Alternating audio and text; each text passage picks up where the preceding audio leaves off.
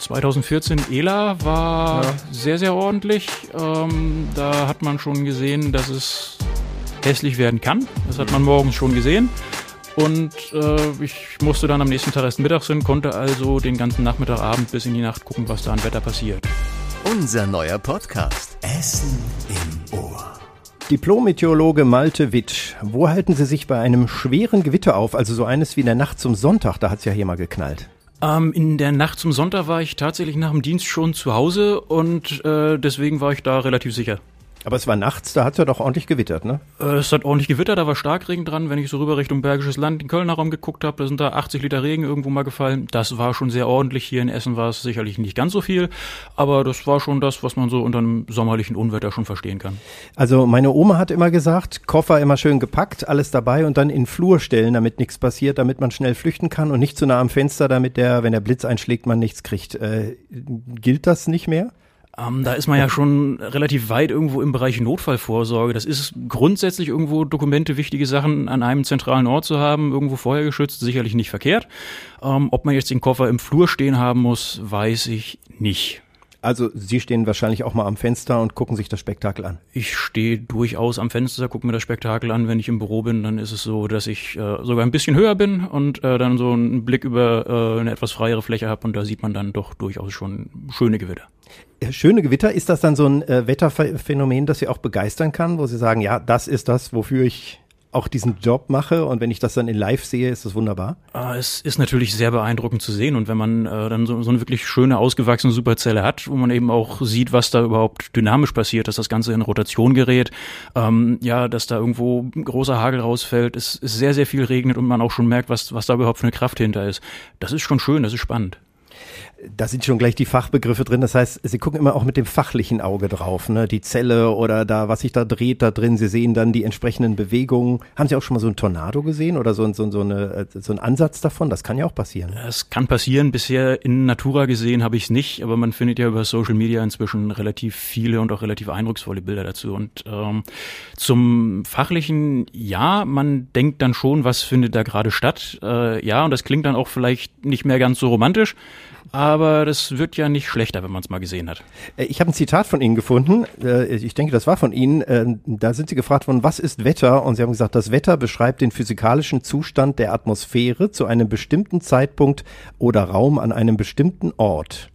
Das ist wirklich nicht sehr romantisch, wenn man dann an einen Sonnenuntergang über Meer denkt oder so. Das weiß ich nicht, ob das Zitat von mir ist. Ich habe das wahrscheinlich auch nur irgendwo bei klugen Menschen abgeschrieben oder geklaut.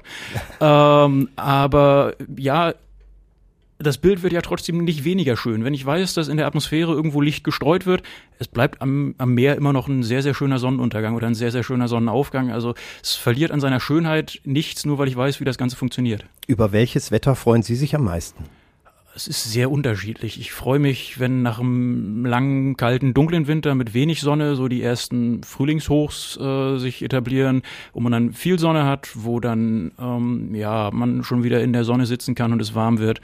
Äh, ich freue mich aber auch, wenn nach einer längeren Hitzeperiode, wie wir es jetzt hatten, irgendwo eine Kaltfront durchgeht, also kältere Luft ranführt und es am nächsten Tag dann irgendwo deutlich frischer ist, wenn man sieht, die Luftmasse äh, ist getauscht und es sieht viel klarer aus. Ähm, das Grün wird wirkt irgendwo ganz anders auf einen, weil einfach nicht mehr so viele Staubpartikel irgendwo in der Luftmasse sind. Das ist schon schön. Kältere Luftmassen, da würde ich mich drüber freuen. Es war eine drückende Nacht, drückende Tage, das muss man sagen. Und äh, wenn ich schon den Wettermann hier habe, wie sieht's denn aus? Ist der Sommer jetzt vorbei oder war das äh, letzte Woche schon der heiße Auftakt? Und ich weiß genau, was Sie jetzt sagen. Man kann nicht den ganzen Sommer vorhersagen, sondern eine gewisse Zeit. Fangen wir doch mal an mit den nächsten acht Tagen bis Ende Juni. Wie geht das weiter? Ähm, Erstmal, der Sommer hat ja aus astronomischer Sicht heute erst angefangen. Heute Morgen, ich glaube um 5 Uhr 30 ähm, stand die Sonne am nördlichen Wendekreis. Und das ist ja das, was astronomisch den Sommeranfang markiert. Und äh, natürlich wird es auch noch deutlich wärmere Tage geben als jetzt die nächsten Tage in, in Nordrhein-Westfalen. Ähm, es bleibt im Moment so ein bisschen gedämpft, irgendwo Temperaturen zwischen ja, 20, 25 Grad, Tiefstemperaturen. Doch mal so, dass man nachts auch wieder einen Raum lüften kann. Also da, da sieht man schon, ähm, dass die, die Bandbreite an Wetter, die man haben kann, sehr, sehr groß ist. Es ist im Sommer also nicht nur Hitze, es kann auch durchaus wechselhaft mit Schauern sein. Also das ist für einen mitteleuropäischen Sommer eigentlich das, was, man erwarten muss. Also die Woche bleibt jetzt mäßig und nachts tatsächlich auch mal so 12 Grad oder so? Ja, das kommt immer so ein bisschen drauf an. Wenn wir jetzt irgendwo im, im Zentrum von Essen sind, da haben wir relativ viele Gebäude stehen, da wird es dann nicht ganz so kalt. Dafür wird es dann eben hier im Sommer auch ganz besonders warm. Äh, aber wenn man so ein bisschen weiter rausgeht, Essen hat ja auch sehr, sehr viele ländliche Regionen oder ländlichere Stadtteile, da ist es dann doch so, dass es ein bisschen kühler werden kann, na klar. Jetzt haben wir die Stimme gehört, jetzt will ich aber nochmal offiziell begrüßen. Äh, solche Fragen wie, wie wird der Sommer 2021, der ja gerade erst losgeht? Oder wie schwer ist eigentlich eine Schauerwolke oder was ist das Spannende und Besondere am Wettervorhersagen? Ist Starkregen eine Naturgefahr, die uns betrifft? Fragen an den Wettermann heute im Podcaststudio an Malte Witt in Folge 11 des Podcasts Essen im Ohr. Tja, herzlich willkommen an alle Essen im Ohr Fans und auch alle neuen Neugierigen.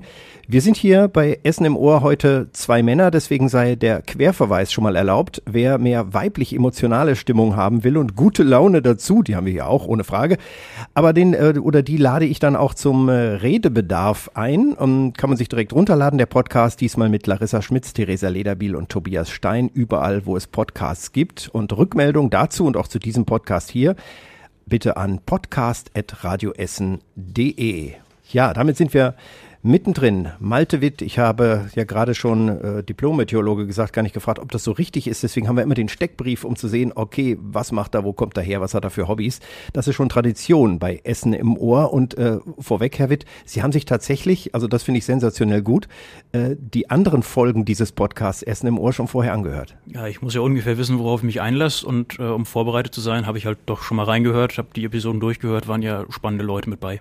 Ich kann Sie gar nicht mehr überraschen jetzt. Ne? Das weiß ich nicht, versuchen Sie es. Na gut, jetzt geht der Sport los. Also fangen wir mit dem Steckbrief an. Vollständiger Name. Mein Name ist Malte Witt. Wo und wann geboren? Am 24.07.1988 in Neustadt in Holstein. Ein Nordlicht also. Sozusagen, genau. Aktueller Job und seit wann? Ich bin Meteorologe im Vorhersage- und Warndienst beim Deutschen Wetterdienst und mache das jetzt seit 2013 in Essen. Und vorher war ich noch ein Jahr im schönen Potsdam. Mhm. Zum wievielten Mal verheiratet? Äh, bisher gar nicht. Mhm. Äh, letztes Mal haben wir an dieser Stelle einen Heiratsantrag thematisiert, ist aber auch noch nicht. Auch das nicht, nee. ähm, größtes Hobby? Ähm, weiß ich gar nicht, ob jetzt man vom größten Hobby sprechen kann. Ähm, Fußball auf jeden Fall gehört dazu.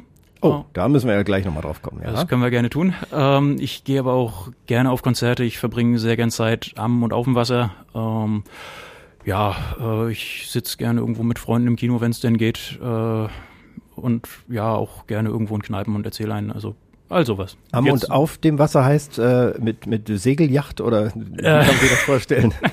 ja, äh, Segeln ist, ist tatsächlich bei äh, manchen Kolleginnen und Kollegen durchaus ein Hobby. Mhm. Ähm, bei mir nicht. Also ich äh, ja, sitze gerne irgendwo im Kanu oder im Kajak ähm, und ich gehe auch gerne irgendwo ja an der Nordsee, an der Ostsee spazieren. Ähm, völlig egal, was für ein Wetter ist, ob es jetzt irgendwo stürmt oder ob es jetzt schön warm ist. Äh, Hauptsache irgendwo Wasser, wo so ein bisschen Bewegung da ist, wo die Luft ein bisschen frisch ist. Den Mann aus dem Norden zieht es also auch immer wieder in den Norden. Das bringt mich zum nächsten liebstes Urlaubsziel. Ähm, ich bin sehr gerne nach wie vor in Schleswig-Holstein. Ähm, ich fahre aber auch sehr gerne nach Schweden. Mhm. Ähm, ich fand aber auch letztes Jahr irgendwo Ende Februar äh, La Palma ausgesprochen schön. Das war so die, die letzte Reise, die man noch unternehmen konnte, bevor dann ja das letzte Jahr so seinen Lauf nahm. Ihr Leibgericht, sehr verschieden. Ich esse gerne Steak, ich esse gerne Falafel, ich äh, mag aber auch ähm, ja Pizza, äh, Currywurst, Pommes kann man mich auch begeistern mit. Also ja, sehr verschieden. Äh, Haustiere oder andere Mitbewohner? Äh, keine anderen Mitbewohner, auch keine Haustiere. Mhm. Ähm, ihre besten Eigenschaften? Oh, da fragen Sie am besten irgendwo andere Leute. ähm, ich glaube, ich bin relativ zuverlässig. Mhm. Ähm, Sie waren pünktlich hier, das kann man sagen. Dankeschön. ähm, ja, ich äh, bin äh, kommunikativ. Ähm, ich ja, unterhalte mich gern mit Menschen. Ich mag Menschen meistens. Äh, ja. Äh, Jetzt muss ich mal sehen, ob ich Glück habe, wenn Sie meistens sagen, aber machen wir erstmal weiter. Ihre größte Macke? Auch da würde ich sagen, fragen Sie am besten andere Leute? Ähm, ja, vielleicht, äh, dass ich mich mitunter ein, ein bisschen zu einseitig, zu schlecht ernähre. Das könnte so eine Macke sein. Ähm, mir wurde mal äh, von Freunden attestiert, dass ich doch so einen Hang irgendwo zur Eitelkeit habe, das Bedürfnis habe, wahrgenommen zu werden. Ich glaube, das stimmt. Ob es jetzt eine Macke ist, weiß ich nicht. Gut, hier im Podcast ist beste Gelegenheit, sich eine halbe Stunde lang zu präsentieren. Das ist schon gut. Wenn ich das nicht äh, täte, würde ich das, glaube ich, auch nicht machen hier. Und für die Post Podcast-Lauscherinnen und Lauscher, weißes Hemd, schlanke Figur, der Mann steht hier wie eine Eins und wir werden nachher auch Fotos für Instagram machen. Von daher, äh, die Eitelkeit werden wir insofern bedienen. Die hat übrigens auch jeder Radiomensch, deswegen darf ich das so offen sagen, sonst wären wir auch nicht hier an so einem Mikrofon. Ähm, Sport und Bewegung. Ähm, Radfahren sehr gerne. Ähm, laufen, wenn das Knie das mitunter mitmacht. Ähm, ja, wie eben schon gesagt, Kanufahren ist sowas, was dazugehört. Ähm, ja, und auch sonst offen für Sportarten aller Art. Sind Sie schon mal gekentert, also so richtig? Nee. das mag auch daran liegen, dass ich das nicht so furchtbar häufig mache, aber eben sehr gerne. Ähm, äh, lieber Podcast oder lieber Streaming TV oder lieber Buch? Was sind so die Vorlieben der Privatunterhaltung? Buch hat sehr nachgelassen. Wenn ich irgendwo viel Zeit habe, irgendwo im Urlaub, dann sitze ich auch gerne mal zwei, drei Tage, lese ein Buch weg. Äh, sonst aber Podcast relativ viel. Ich habe ja gesagt, ich habe die anderen Episoden auch durchgehört. Stimmt, ja. Ähm, und ja, so dieses, dieses lineare Fernsehen, was man so von früher kennt, das hat sehr stark nachgelassen. Da geht's dann auch eher in Richtung Streaming, außer halt für Live-Sport. Also ich bin immer um 20 Uhr noch pünktlich zur Tagesschau zu Hause. Ich glaube, ich gehöre zu den wenigen, die das noch live sehen. Aber ähm, das ist schon spannend, wie sich das weiterentwickelt. Auch weg von der klassischen, dem klassischen Papier natürlich. Äh, erstaunlicherweise habe ich hier noch Papier vor mir und das war jetzt der Papiersteckbrief. Jetzt äh, kennen wir sie schon mal ein bisschen persönlicher. Später gibt's dazu dann ja noch die berühmt-berüchtigte Kurzsatzrunde. Jetzt kommen wir aber erstmal zu der Frage, so, ähm, was wären Sie eigentlich geworden, wenn Sie nicht Wetterexperte beim DVD geworden wären? Hätte es da noch andere Richtungen gegeben? Ähm, das ist eine gute Frage. Ich hätte, glaube ich, sehr gerne Geschichte studiert. Ähm, das wäre sowas, wo ich nach der Schule gesagt habe, das hätte ich mir vorstellen können. Mehr jüngere Geschichte oder so Mittelalter und tiefste? Nee, wahrscheinlich schon eher jüngere Geschichte. Mhm. Also, dass wir irgendwo so die letzten vier, 500 Jahre zurückgehen, aber mhm. weiter dann auch nicht. Wobei man ja auch so, so einen groben Background ähm, mit Sicherheit grundsätzlich da kriegen würde. Äh, könnte man bei Ihnen sagen, Sie haben Ihr Hobby auch ein bisschen zum Beruf dann gemacht? Also, dass Sie sich schon immer für Wetterphänomene und Meteorologie interessiert haben? Nee, tatsächlich gar nicht. Nee. Ähm, es war so, dass ich ursprünglich sehr gerne zur Flugsicherung gegangen wäre und Fluglotse geworden wäre. Mhm. Ähm, und die Flugsicherung hat äh, festgestellt, dass äh, ja, da nicht alle Voraussetzungen gegeben sind und äh, da der Luftraum ja eine sehr, sehr sensible Sache ist, haben sie dann auch gesagt, ähm, dass das mit uns nichts wird, ähm, haben mich dann aber darauf hingewiesen, dass der Deutsche Wetterdienst ja mitunter auch Flugwetter vorhersagt. So hat man also irgendwo einen Bezug zur Fliegerei und mhm. ähm, ja, jetzt äh, sitze ich in der Vorhersage und mache mitunter genau das. Das ist doch eine gute Kombination. Ähm, das heißt, als Kind haben Sie nicht schon so mit Wetterstationen und Thermos, Thermometern und Barometern gespielt oder so? Also ich weiß, dass ich am Kassettenrekorder immer schon Radiosendungen aufgenommen habe mit zehn, aber da war noch nichts. Nee, tatsächlich gar nicht. Also, dass man irgendwo jetzt äh, Feuerwehrmann werden wollte, ich glaube, das hatte jeder irgendwann mal, als man so drei, vier, fünf war. Äh, und danach habe ich meine Freizeit ja sehr viel auf äh, Fußball- oder Bolzplätzen zugebracht. Und ähm, Wetter spielte da noch gar nicht so die tragende Rolle.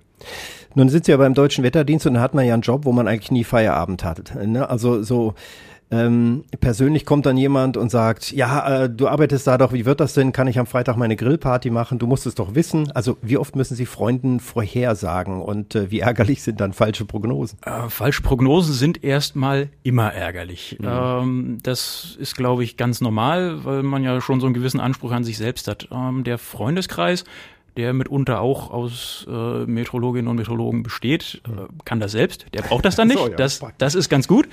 Ähm, aber ja, es gab äh, Freunde von mir, die waren ähm, in Nepal auf Reisen und die waren dann im Himalaya zum Wandern und äh, fragten mich dann, ob sie am nächsten Tag irgendwo auf einen Berg steigen können. Ähm, das war dann irgendwo schon oberhalb von drei, vier, 5.000 Meter Höhe, also wirklich das, was man oh. so unter Hochgebirge kennt, ja. ähm, wo ich dann auch sagte, ich kann leider für diese Region das Wetter nicht vorhersagen, weil ich kenne diesen Berg nicht. Mhm. Äh, ich weiß nicht, wie das Wetter da die letzten Tage war. Ich kenne die, die lokalen Eigenschaften nicht. Ähm, da äh, musste ich dann schon sagen, komme ich irgendwo an meine Grenzen. Ähm, es gibt aber auch äh, einen anderen Freund, der äh, leidenschaftlich angelt, ähm, der dann eben auch fragt, äh, wie kommt äh, der Wind an dem und dem See aus der Richtung. Das ist oben in Holstein. Da kenne ich die Region, da weiß ich irgendwo, wo Fallwinde auftreten, einfach weil ich äh, an auf diesem See relativ viel Zeit zugebracht habe. Und da funktioniert das deutlich besser. Ähm, nichtsdestotrotz, ich glaube, der ist auch schon mal nass geworden, als es eigentlich nicht hätte werden wollen. naja, wenn er am Schluss genug Fische gefangen hat, dann ist es ja vielleicht noch schön, wenn es äh, das ich wenigstens geklappt Ich glaube, das hat soweit ganz gut geklappt, ja schon. Äh, wir haben eben die Rede schon äh, vom Tornado. Gibt es Wetterphänomene, die Sie noch nie erlebt haben, aber die Sie gern mal erleben würden in Live? Also alles, alles Spektakuläre beim Wetter ist ja irgendwie gefährlich. Ja, äh, leider. Ich ne? bin nicht so furchtbar scharf darauf, irgendwo einen, Tornado zu erleben. Ich bin auch nicht so furchtbar scharf darauf, äh, jetzt zu sagen, ich möchte mich äh, in eine Region begeben, die von einem tropischen Sturm, also einem Hurricane überquert wird. Ähm, so aus der Distanz ist das alles okay, gucke ich auch sehr gerne. Mhm. Ähm, aber ich bin dann doch froh, wenn diese ganz großen, spektakulären Dinge äh, mich da nicht treffen. Aber es gibt auch wunderschöne optische Erscheinungen, wenn man Hochdruck hat. Ich äh, erinnere mich jetzt da an den vergangenen März, meine ich, wo es wirklich ausgesprochen kalt war bei uns. Ähm, Stimmt. Und da hatte man ähm, einfach so äh, ja ganz viele kleine äh, Eisnadeln, die in der Luft ähm, sich gebildet haben. Und da hat sich dann das Licht irgendwo drin gespiegelt, drin gebrochen. Das hat alles so ein bisschen schön gefunkelt. Das war sehr, sehr schön. Ich merke auch so das leichte Funkeln in den Augen bei solchen Wetterphänomenen. Ich kann das nachvollziehen. Ich mag das auch sehr gut, sehr gern. Ähm, der Alltag eines Wettermannes, eines Meteorologen ist ja dann doch ein bisschen nüchterner. Ich vermute mal, Sie sitzen dann auch viel am Computer und gucken Wettermodelle an und müssen schreiben, denken, telefonieren äh, und solche Dinge. Das schreibt meinen Arbeitsalltag sehr gut. Es gibt natürlich nicht den Meteorologen oder die Meteorologin. Das ist ja auch so, dass es da Menschen gibt, die Modelle entwickeln, Menschen gibt, die äh, mit Satelliten die Atmosphäre irgendwo überwachen, Menschen, die sich irgendwo ja mit Radargeräten hauptberuflich befassen. Das sind alles sehr, sehr verschiedene Fälle. Ähm, die gucken sich dann hauptberuflich auch äh, nicht so wie ich sich irgendwo Wettermodelle an. Mhm. Ähm, also das ist, ist schon sehr unterschiedlich, dass man aber irgendwo ein naturwissenschaftliches Thema bearbeitet, dass man sehr viel irgendwo am Rechner sitzt, äh, dass man sich Gedanken über atmosphärische Abläufe macht. Das ist aber schon so, das haben wir alle relativ gemeinsam.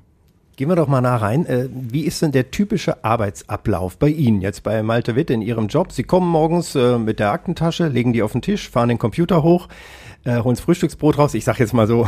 Ja, das, das ist alles gar nicht so verkehrt, außer dass ich äh, mit Rucksack ins Büro komme, äh, Frühstücksbrot meistens irgendwo Obst ist, aber das trifft schon ganz gut. Äh, also vorhin haben Sie noch gesagt, die Ernährung ist nicht immer optimal. Früh, Frühstück Obst finde ich schon mal gut. Das, also, das muss ja mal festgestellt werden. Ja, das äh, ist im Büro dann der Fall, aber hinten dran nach Feierabend äh, kann das auch anders aussehen. äh, okay, wie geht's weiter? Also Computer hochfahren und, und was passiert ja, dann und was meisten, nimmt besonders viel Zeit ein? Meistens ist es dann so, dass man schon äh, einen Kollegen oder eine Kollegin im Büro sitzen hat, die äh, die Schicht vorher gemacht hat. Das kann, wenn man irgendwo morgens ins Büro kommt, dann ist es die Nachtschicht. Mhm.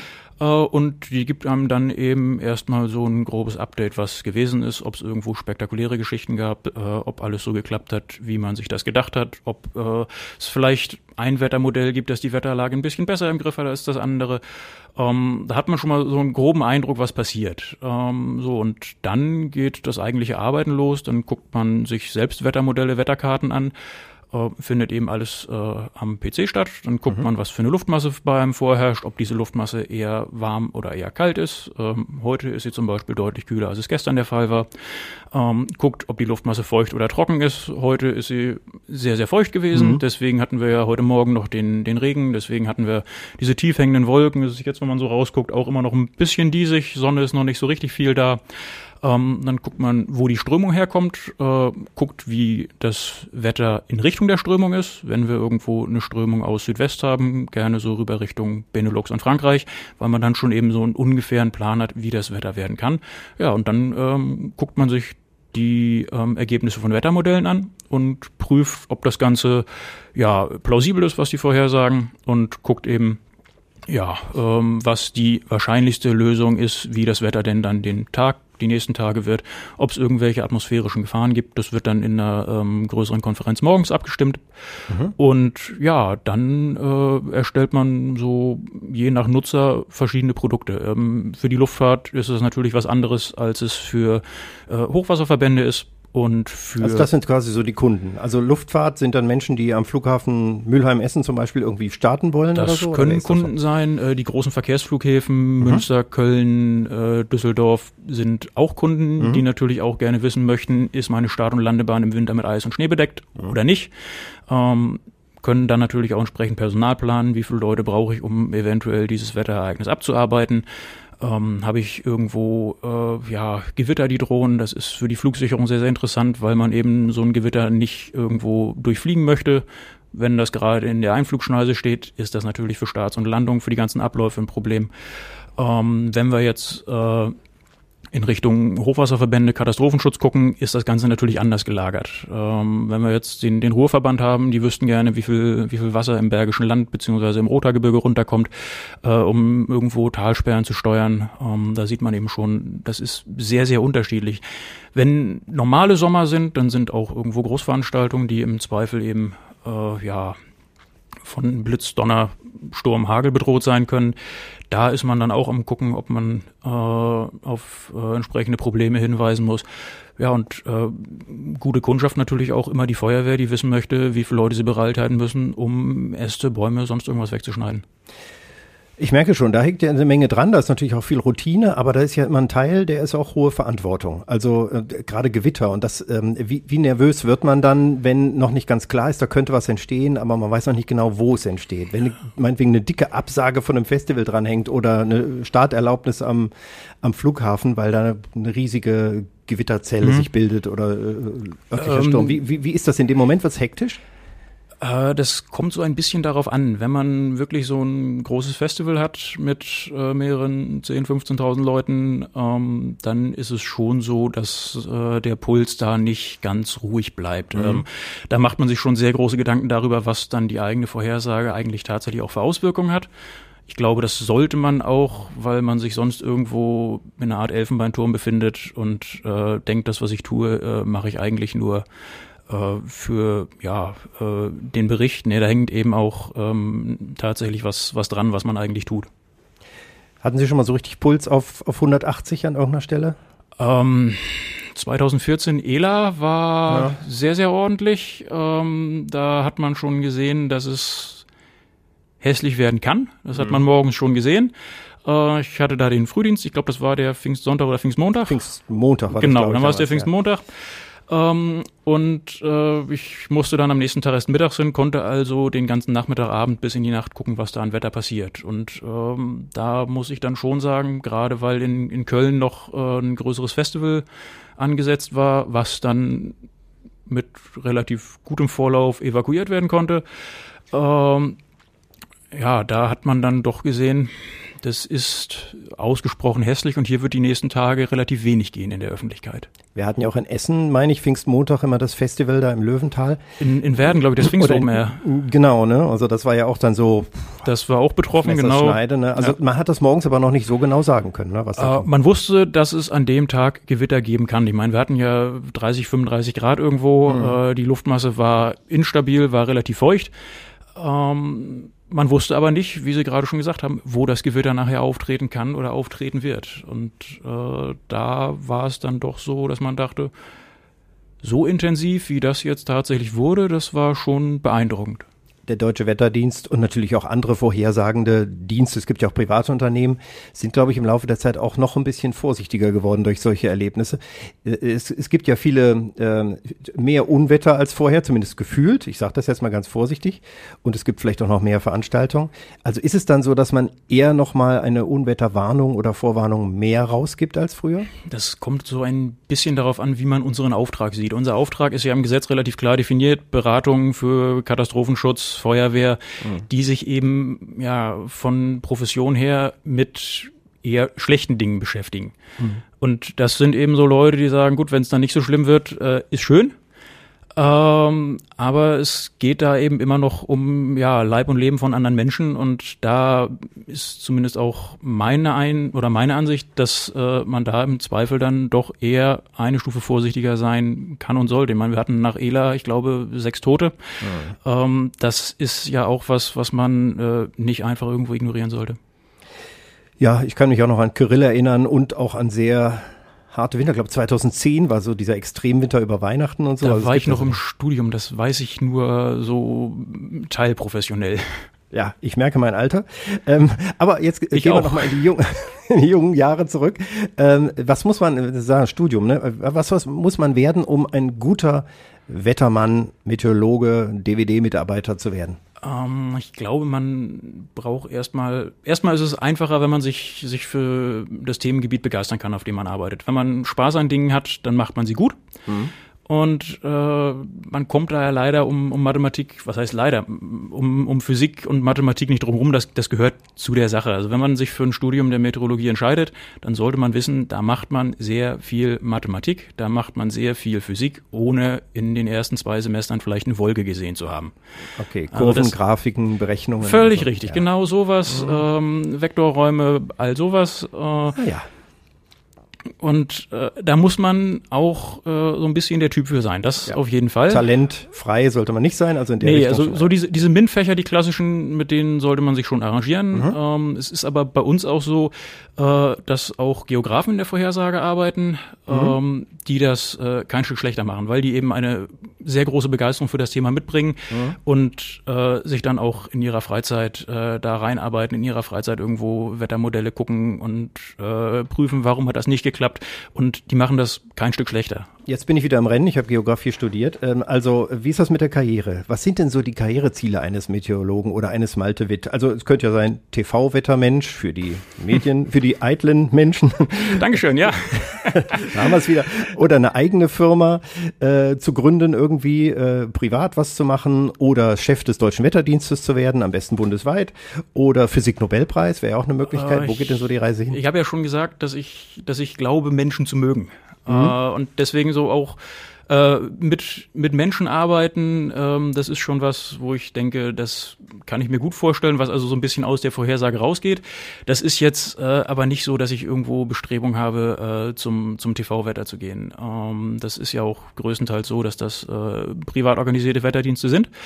Ähm, und äh, ja, da vergeben die dann die entsprechenden Aufträge an ihre mitunter auch freien Mitarbeiterinnen und Mitarbeiter. Ähm, da habe ich jetzt aber nicht so die Bestrebung drauf. Ich sehe die immer vor der Tagesschau, die werden ja auch mal älter, aber ich mache mir auch immer noch Ja, da, da kommen aber auch stimmt. durchaus Leute nach. Also es ist Das durchaus so, dass äh, dann ja an den Universitäten irgendwo ausgeschrieben wird, hier äh, Firma XY sucht eine Meteorologin, einen Meteorologen, um dann äh, Fernsehwetter zu machen oder vorzubereiten. Also das kommt durchaus vor. Aber ja, Sie haben ja schon gesagt, die Leute im Fernsehen werden immer älter. Die machen das also schon eine Zeit, die sind da sehr beständig drin. Die machen das ja auch gut. Aber ähm, Sie machen das gern mit Menschen äh, und Sie dozieren selber auch, ne? Also Sie sind auch durchaus an der Uni Bonn, glaube ich. Ich bin an der Uni Bonn, habe da noch einen Lehrauftrag. Es ist aber auch so, dass ich für die Hochschule des Bundes, wo also der DWD seine eigenen Meteorologinnen und Meteorologen ausbildet, ähm, mitunter doziere. Äh, hausintern mache ich dann auch so ein bisschen Fortbildung. Also das, das ist eben so, so dieser Kontakt, wo ich sagte, äh, ja, mit Menschen, da lebt das Ganze so ein bisschen von. Ich will diesen Podcast nicht entgleisen lassen, aber ich habe mal rausgeschrieben, welche Forschungs- und Interessenbereiche Sie haben. Synoptische Meteorologie, Flugmeteorologie, tropische Wirbelstürme, impaktbasierte Warnsysteme. Ah, das klingt schon sehr fachlich. Und, und das dozieren Sie auch oder das sind jetzt die, die nee, das, das sind wirklich die so, Fach- so Interessen. Ich habe äh, im Anschluss an mein erstes Studium äh, noch einen Master in Katastrophenvorsorge, Katastrophenmanagement gemacht. Ähm, und äh, ja, da kommt man dann eben dahin, dass man eben sagt, die tropischen Stürme sind so eigentlich die Wetterereignisse, die die größten Katastrophen auslösen können, wenn man ja sich Katrina anguckt, wenn man irgendwo äh, ja in Richtung äh, Karibik guckt mitunter. Und ja, impactbasierte Wetterwarnsysteme, das geht eben so in die Richtung, was richtet das Wetter an? Was kann es anrichten? Wo habe ich irgendwo meine Verwundbarkeiten, wo man dann eben auch wieder so diesen, diese Verbindung zur Gesellschaft hat, also das, was ich sagte, irgendwo in Richtung Mensch. Sie bekommen auch viele Anfragen. Ne? Also ich habe so, wenn man mal googelt, dann kriegt man, sieht man, Malte Witt hat sich hier mal geäußert bei einem Portal oder gegenüber einer Zeitung und ähnliches. Das heißt, Sie sind schon als Meteorologe und Katastrophenkundiger äh, auch mal gefragt. Ähm, das kommt so ein bisschen drauf an, wenn man, wenn man mich googelte, dann kommen halt diese ganzen Einträge, die die Presseanfragen irgendwo abarbeiten, mhm. wo man dann eben auch guckt, äh, ja, ähm, Wetterlage XY steht im Haus, äh, wir brauchen noch ein Statement und dann ruft man kurz beim Deutschen Wetterdienst an, da sitze ich dann irgendwo am Telefon und äh, dann erzähle ich ein bisschen was, wie das Wetter werden kann, wo Besonderheiten sind, ob das normal ist, das kommt ja auch immer mal wieder vor, dass es gefragt wird, oder ob das jetzt was ist, was, was komplett, äh, ja, ähm, jenseits von dem ist, was wir bisher gesehen haben. Ähm, das sind dann so Geschichten, äh, mit denen man sich auch immer wieder beschäftigt. Also das, das ist aber tatsächlich so, so Tagesgeschäft im Vorhersagen, Arbeiten mit, mit Presse und, und Medien, das, das kommt immer wieder vor. Wie ist das eigentlich mit diesem Job, wenn ich das jetzt werden will oder Zuhörerinnen und Zuhörer, die noch ein bisschen jünger sind als ich zum Beispiel, ähm, kriegt man da Stellen? Also wie ist da so die Lage auf dem Arbeitsmarkt? Um, ähm, also erstmal, es ist ein wunderschöner Beruf. Mhm. Das äh, muss ich muss ich erstmal so sagen. Ich mache das nach wie vor mit großer Freude. Ähm, und es ist so, dass, äh, ja, ich ja schon eben angesprochen habe, die Hochschule des Bundes äh, bietet mitunter ähm, ja, jährlich oder zweijährlich ähm, Ausbildungen an, wo man sich dann eben schon ein bisschen stärker in Richtung Praxis orientiert, also häufiger Wolken sieht als an der Uni. Mhm. Ähm, und da ist es dann so, dass, dass wir durchaus auch Nachwuchs für die Vorhersage suchen. Das ist, ist schon so, dass man. Also beim Deutschen Wetterdienst in Schür. Beim Deutschen Wetterdienst in Schür, das ist äh, ein Standort, in dem man arbeiten kann. Es ist aber auch so, dass es irgendwo äh, Stellen in Hamburg gibt. Es gibt welche in, in Potsdam, in Berlin, in Leipzig, in Stuttgart, in München. Also wir sind wirklich äh, relativ weit gestreut auch in der Fläche und ähm, ja, es, es ist, ein, ist ein toller Beruf. Ja, also Eltern, wenn ihr eure Kinder regelmäßig mit Wetter und vielleicht auch mit Kurven und Modellen arbeiten seht, dann ist das schon mal der erste Einstieg, sich da zu erkundigen. Äh, fragen wir doch nochmal nach Essen, kommen wir von der großen, weiten Welt nochmal in unsere schöne Stadt zurück. Ähm, wie lokal kann man Wetter eigentlich äh, vorhersagen? Geht das auch für Stadtteile? Also vorhin haben Sie schon gesagt, okay, in so einer Innenstadt, in einer Großstadt ist es wärmer. Das liegt sicher hier an viel bebaut und Abstrahlung von mhm ne, genau. den großen Häusern und so. Aber kann man das auch sonst so ein bisschen sagen? Nord, Süd, West, Ost, gibt's da noch bestimmte Spezialitäten? Ja, die, die Temperatur macht's einem in Essen relativ leicht. Also wir, mhm. wir wissen ja, dass wenn wir so in, in Richtung Süden gehen, dass es so ein bisschen ansteigendes Gelände ist. Ich äh, war ja auch mal mit Radio Essen am höchsten Punkt der Stadt, mhm. an der Breudenborbeckstraße, glaube ich. 200 Meter hoch oder wie? Ich meine, es wäre knapp über 200, ja. 202 oder so. Mhm. Ähm, und äh, da ist es dann so, dass es, äh, weil eben die Temperatur da nicht ganz so hoch ist, wie es in Richtung äh, Essener Zentrum oder Essener Norden der Fall ist, äh, dass es da häufiger schneit. Also da kann man schon sehen, mhm. da liegt mehr Schnee, als es beispielsweise ja jetzt hier in Richtung Kennedyplatz ist. Mhm. Ähm, das sind so Dinge, die kann man, kann man schon sehen. Kann Wie hoch man, sind wir hier am Kennedyplatz? Ist das dann so Oh, das, das 50 sind, Meter über. Ich hätte jetzt gesagt, irgendwo so in Richtung 50 Meter, das, ja. das klingt erstmal ganz gut. Ja, ich meine, das, das sind also so 150 Meter, die man äh, ja von, von hier nach, nach Schür oben, oben zurücklegt. Das, das klingt erstmal gut. Und so 100 Meter Unterschied kann durchaus schon mal ein Grad bis zwei Grad Unterschied machen? Wenn Sie Geograf sind, dann äh, kennen Sie ja die Föhntheorie und dann. Und feucht adiabatisch und. Völlig richtig, ah, genau. Trocken, trocken adiabatisch sind wir dann bei einem Grad, die wir als, als Temperaturabnahme haben und äh, dann äh, ist es eben so, dass wir in der Regel so im, im Essener Süden ein Grad, vielleicht anderthalb, wenn wir den Stadteffekt noch mit dazu nehmen oder so, ähm, kühler sind, als es in der Innenstadt ist. Ähm, kann man auch bei Regen kann man schlecht was sagen. Das weiß ich ja nur von Gebirgen, die dazwischen sind. Da gibt's dahinter weniger Regen im Windschatten und so, aber da gibt's in Essen keine großen Unterschiede, oder? Ähm, da gibt's in Essen keine großen Unterschiede. Wir hatten jetzt ja die letzten Tage ähm, auch schon Gewitter, wo es dann schon so ist, das kann mal Stadtteil unterschiedlich sein, ja, aber da kommen wir, was Vorhersage angeht, auch an die Grenzen. Also, dass wir jetzt irgendwo groß unterscheiden können, ob das jetzt irgendwo Altenessen oder ob es Bredeney-Rüttenscheid trifft, das äh, funktioniert ähm, nicht so richtig gut. Wir sind da am Arbeiten. Die Vorhersagen sind auch in den letzten Jahren, das habe ich doch gemerkt, mhm. besser geworden. Mhm. Auf jeden Fall. Ähm, aber so diese, diese Ortsteil, Stadtteil-Vorhersagen, da äh, sind wir im Moment äh, noch nicht so gut, wie man sein wollte. Wie entwickelt sich denn das Wetter? Kann man auch so eine Erderwärmung in den Essener Zahlen sehen und äh, was bedeutet das für die Zukunft? Da ist jetzt natürlich das große Wort Klimawandel drin, mhm. aber inwieweit stellen Sie das in Essen auch fest? Ähm, also es ist so, dass Essen da im Vergleich zum Rest von Deutschland äh, nicht äh, herausragt. Es ist überall wärmer geworden, das konnten wir beobachten. Es gibt äh, deutlich mehr Sommertage. Ein Sommertag ist ein Tag mit mehr als 25 Grad Höchsttemperatur. Es ist so, dass es deutlich weniger Schnee gibt. Äh, es gibt weniger Frosttage und da sieht man schon, das ist jetzt relativ abstrakt, aber diese Erwärmung, was vielleicht ein bisschen anschaulicher ist, äh, wenn wir so in Richtung äh, Phänologie gucken. Phänologie ähm, betrachtet die Umwelt, also Pflanzenwachstum. Mhm. Und da sieht man, dass die Wachstumsperiode früher im Jahr ansetzt. Also das ist dann äh, ja doch ein, zwei Wochen früher als vor 10, 20 Jahren. Und sie äh, ja, dauert auch länger an bis in Richtung äh, Herbst, Winter. Das merkt man schon. Und äh, ja, das ist dann eben nicht abzustreiten, dass es da wärmer geworden ist und weiter wärmer wird.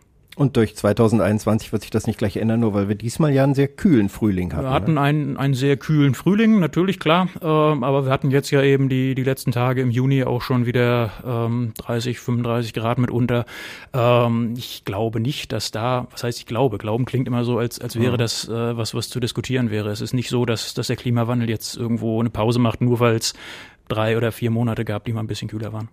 Wird es durch den Klimawandel, der ja nun inzwischen wissenschaftlich unstrittig ist, die Erwärmung äh, der Erdatmosphäre, äh, wird es dadurch auch mehr mehr Unwetter geben? Also sowas wie Ela, könnte das öfter kommen? Um, ähm, da sind wir dann ja schon bei einem Phänomen, was relativ kleinräumig ist. Mhm. Um, und wir haben ja schon in der Kurzfrist Probleme, dieses Phänomen vorherzusagen.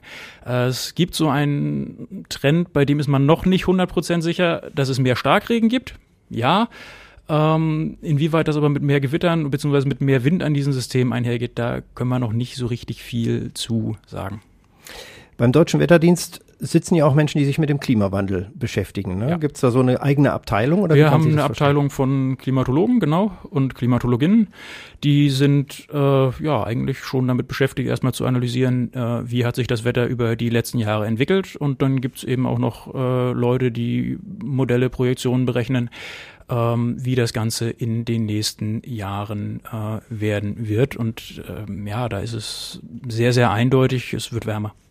Jetzt muss ich noch was fragen, weil ich jetzt immer gesagt habe, Deutscher Wetterdienst. Ist das eigentlich, kann man sich das als Behörde vorstellen? Ist das noch irgendwie bundeseigen, wie so ein Bundesinstitut oder ist das schon was eigenes? So, also das eine, steckt ja nur so halb da drin. Also eine teilrechtsfähige Anstalt des öffentlichen Rechts. Wir gehören zum, ah. ja, das, also so wie der Westdeutsche Rundfunk so ein bisschen. Äh, nee, wir gehören Ach. schon äh, zum Ministerium für Verkehr und digitale Infrastruktur, ja. eben weil Luftverkehr ähm, ein Thema ist, weil eben äh, ja auch ähm, Zustand von Straßen irgendwo ein Thema ist, da sind wir dann äh, historisch eben beim Verkehrsministerium sehr gut aufgehoben. Ähm, und ja, das ist eine Behörde im Geschäftsbereich des Verkehrsministeriums. Wie viel arbeiten jetzt hier in, in Schür so etwa? Äh, in Schür sind es, ja, ach, peinlich. Ähm, circa, ja. Äh, 40 bis 50 Leute, also jetzt ah, okay, Großteil so davon äh, in der Vorhersage, aber schon noch ähm, Klimaabteilung haben wir auch vor Ort zum Beispiel. Jetzt hat mir ein Kollege bei der Vorbereitung noch aufgeschrieben, der Deutsche Wetterdienst macht auch Forschungsprojekte zu Wolken und Aerosolen. Wird das auch in Schür oder generell beim Deutschen Wetterdienst gemacht?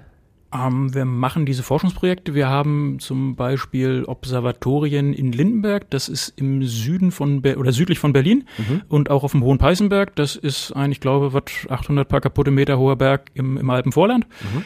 Ähm, da wird dann auch ähm, geforscht, ja. Ähm, das ist aber jetzt nichts, was irgendwo äh, in, in Schür, Bredeney, je nachdem, äh, äh, stattfindet. Das ist äh, bei uns wirklich eher so der Vorhersagebetrieb und äh, der klimatologische Betrieb für den Großraum Nordrhein-Westfalen.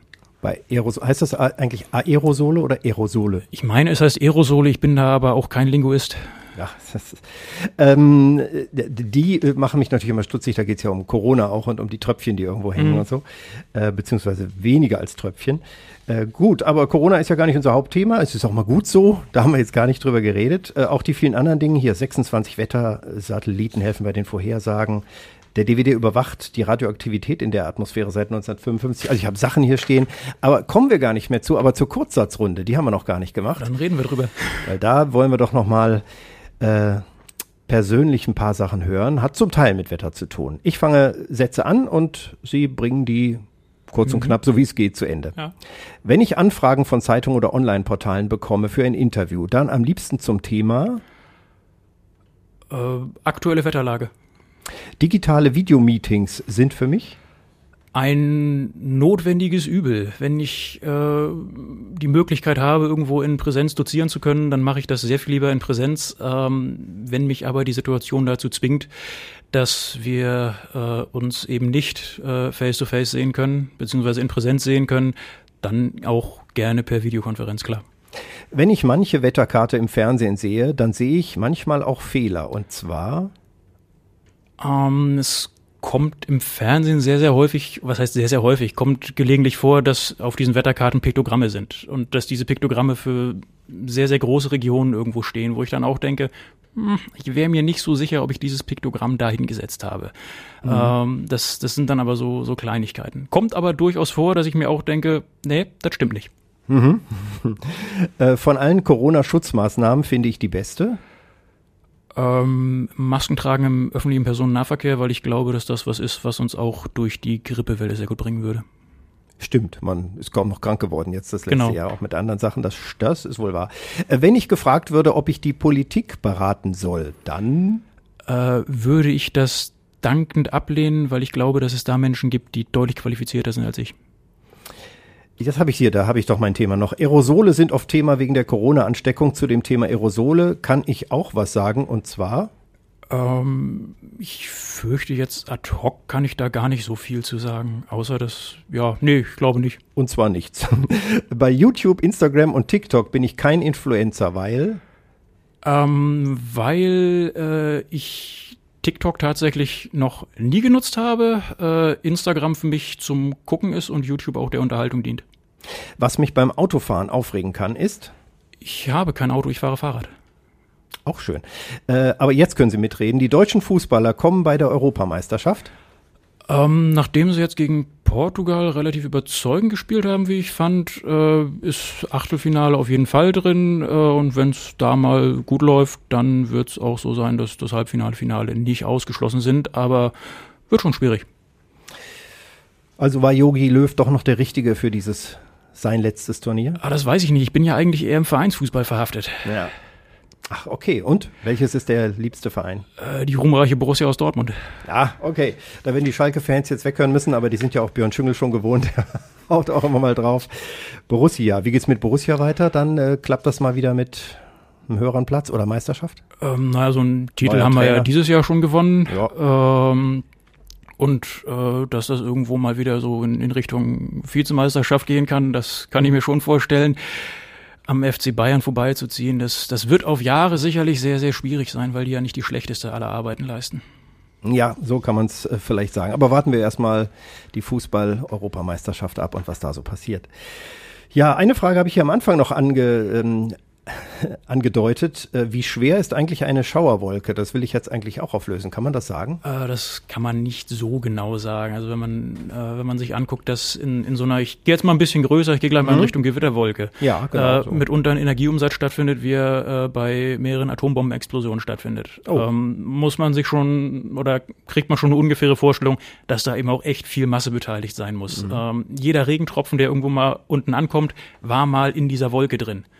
Ähm, wenn wir jetzt äh, 30, 40 Liter Regen auf den Quadratmeter kriegen, äh, dann kriegt man schon so eine ungefähre Vorstellung, ähm, ja, was eigentlich da an Massen drin ist. Denn so 30 Liter auf den Quadratmeter, das sind schon mal 30 Kilo. Äh, ich finde diese Namen von den Wolken immer so schön. Äh, Homunculus, nein, äh, Cirrus und äh, was auch immer. Gibt, haben Sie eine Lieblingswolke? Äh, habe ich eine Lieblingswolke. Ähm, ich mag Cumuliwolken. Das sind also diese ganz klassischen Schönwetterwolken. So Schäfchenwolken, ne? Ich, ja, Schäfchenwolken sind meistens ein bisschen höher. Das, das sind also die, die man so gerne im Hochdruck sieht. Ähm, ja, das so diese, diese klassischen schönen Wetterwolken, wenig bedrohlich, schirmen manchmal die Sonne, Sonne ab. Ich nenne immer die Simpsons-Wolken. Da im Vorspann ist immer blauer Himmel und dann sind so kleine Wölkchen. Ja, genau die. Die also das, das trifft's, äh, trifft's ziemlich gut, ja. Ah ja, das trifft's auch, dass wir jetzt äh, zum Ende kommen. Haben wir noch irgendwas vergessen? Ich glaube, wir haben hier alle Themengebiete. Ich glaube, wir haben jetzt eine Halbzeit ganz gut gesprochen. Das ist wahr, genau. Wie Uwe Loch das letzte Mal, da haben wir genau mit kleiner Nachspielzeit die Halbzeit getroffen. Malte Witt, unser Podcast-Gast bei Essen im Ohr. Ja, Sie haben es geschafft, ne?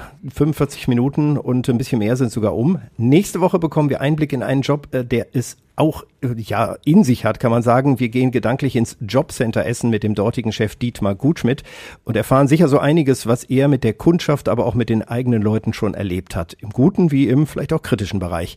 Ja, das wird gut und im Übrigen auch der neue Redebedarf, den die drei Beteiligten am Freitag aufnehmen werden. Alle Podcasts äh, gibt's natürlich auch auf radioessen.de und wer schreiben oder Fragen stellen will oder sich beschweren will, der schreibe an podcast.radioessen.de. Malte Witt, vielen Dank und dann eine schöne kühlere Woche und viel Erfolg weiter beim Arbeiten. Ich danke, hat Spaß gemacht. Tschüss. Essen im Ohr. Der Podcast Talk mit Christian Pflug. Überall da, wo es Podcasts gibt.